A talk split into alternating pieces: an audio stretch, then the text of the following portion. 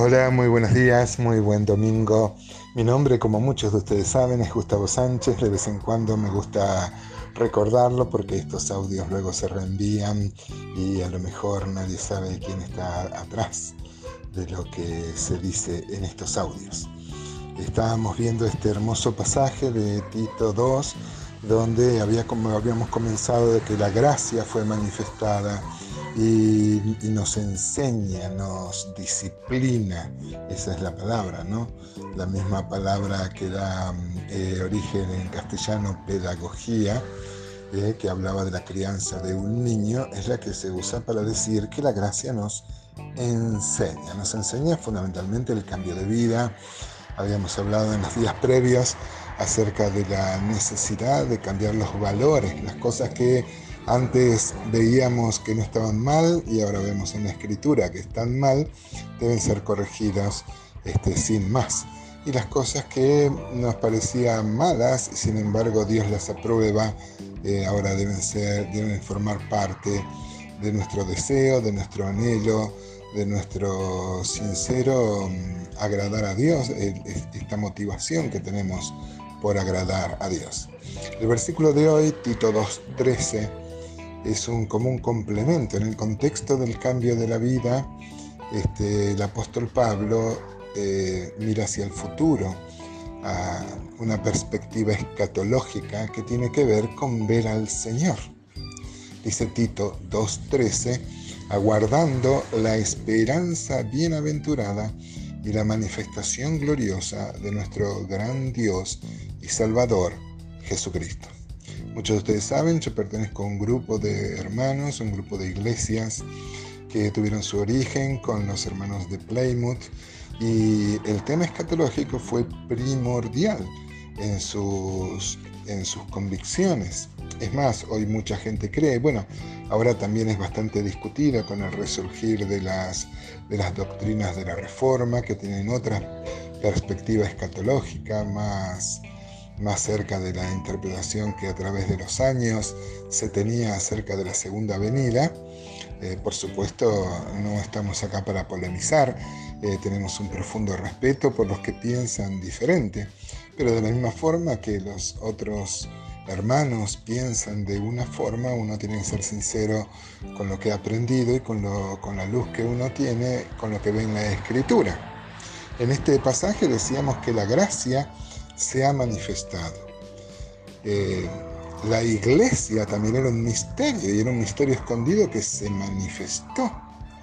No había iglesia, hay, hay hermanos que piensan que hay iglesia desde el tiempo de Abraham, pero nosotros creemos que no, porque este era un misterio escondido desde los siglos en Dios, dice Efesios capítulo 3 y versículo 10. Y es muy importante la postura escatológica. Los hermanos vieron precisamente en este texto de Tito 2.13 que hablaba de dos acontecimientos y no dos formas de referirse a un mismo acontecimiento.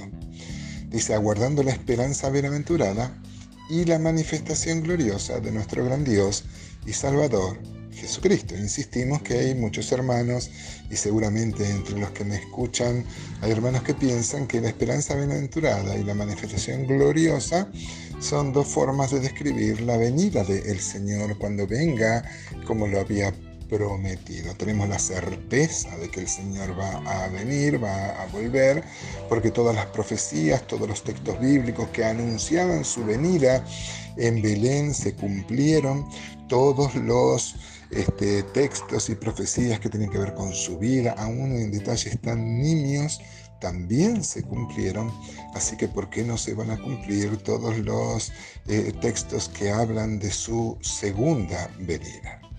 Pero los hermanos vieron dos acontecimientos acá en Tito 2.13, aguardando la esperanza bienaventurada, que sería una, y la manifestación gloriosa de nuestro gran Dios y Salvador Jesucristo. Insisto en que no estamos para polemizar, esto ha despertado encendidos y acalorados debates y, polémicas que muchas veces llevan a la esterilidad, ¿no es cierto? Eh, respetamos los otros modos de pensar, pero también tenemos que decir lo que nosotros creemos. Hay iglesias, hay movimientos que dicen no tener una postura escatológica y han dejado libre la creencia a cada uno de sus miembros. Humildemente pienso que no, que no es bueno eso, porque lo que creamos sobre el futuro determina lo que creemos sobre el pasado.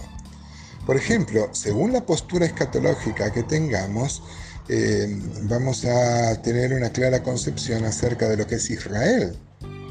Por ejemplo, fíjense cómo se altera eh, todo el paquete de doctrinas, la fe objetiva en lo que creemos, eh, se altera si uno altera una parte de lo, que de lo que entendemos que la escritura revela. Nosotros entendemos que hay dos acontecimientos que forman parte de la venida. Eh, una es la esperanza bienaventurada, el arrebatamiento de la iglesia, un acontecimiento para el cual no hay señales. Luego se va a dar sobre la tierra el cumplimiento de la semana número 70 de Daniel 9, lo que el Señor llamó la gran tribulación. Y luego sí, Él va a venir a instaurar un reino milenial eh, donde reinaremos con Él. Esto es muestra de su gracia y de su misericordia. Pero entonces estarían acá dos acontecimientos. La esperanza bienaventurada, o sea, el arrebatamiento, y la manifestación gloriosa de nuestro gran Dios y Salvador Jesucristo, su venida, como dice Mateo 25, cuando todo ojo le verá. Eh, la esperanza bienaventurada está muy bien detallada en 1 Tesalonicenses 4.13 y los versículos siguientes. Y también en 1 Corintios 15, cuando el apóstol Pablo eh, hace un raconto muy pormenorizado acerca del orden de las resurrecciones. Eh, estas resurrecciones están claramente ahí detalladas en 1 Corintios capítulo 15. Ahora, lejos de polemizar y de, mm, y de querer imponer lo que uno cree, lo que sí podemos sacar para nuestra devocional en esta mañana es qué tanto esto modifica nuestro presente. Siempre que el Señor reveló algo sobre el futuro, no lo hizo para que seamos expertos, futurólogos, ni para que seamos una especie de, eh, de adivinos, no, no, no, no, sino que es para modificar nuestro presente. El apóstol Juan dice que el que tiene esta esperanza se purifica a sí mismo. Y acá en Tito, esta perspectiva escatológica, esto es mirar el futuro, este, viene en el contexto del cambio de la vida, de buscar nuestra santidad, porque para eso murió el Señor, no solo para salvarnos, sino para transformar toda nuestra vida. ¿Qué tal hermano? ¿Cómo estás en este en este tema. Esperás cada día, mi querido hermano, mi querida hermana, cada día te levantás y puede venir el Señor. Eso anhela tu corazón, eso anhela nuestro corazón. Ojalá hoy despertemos eh, a la realidad de que Jesucristo puede venir en cualquier momento a arrebatar a los suyos.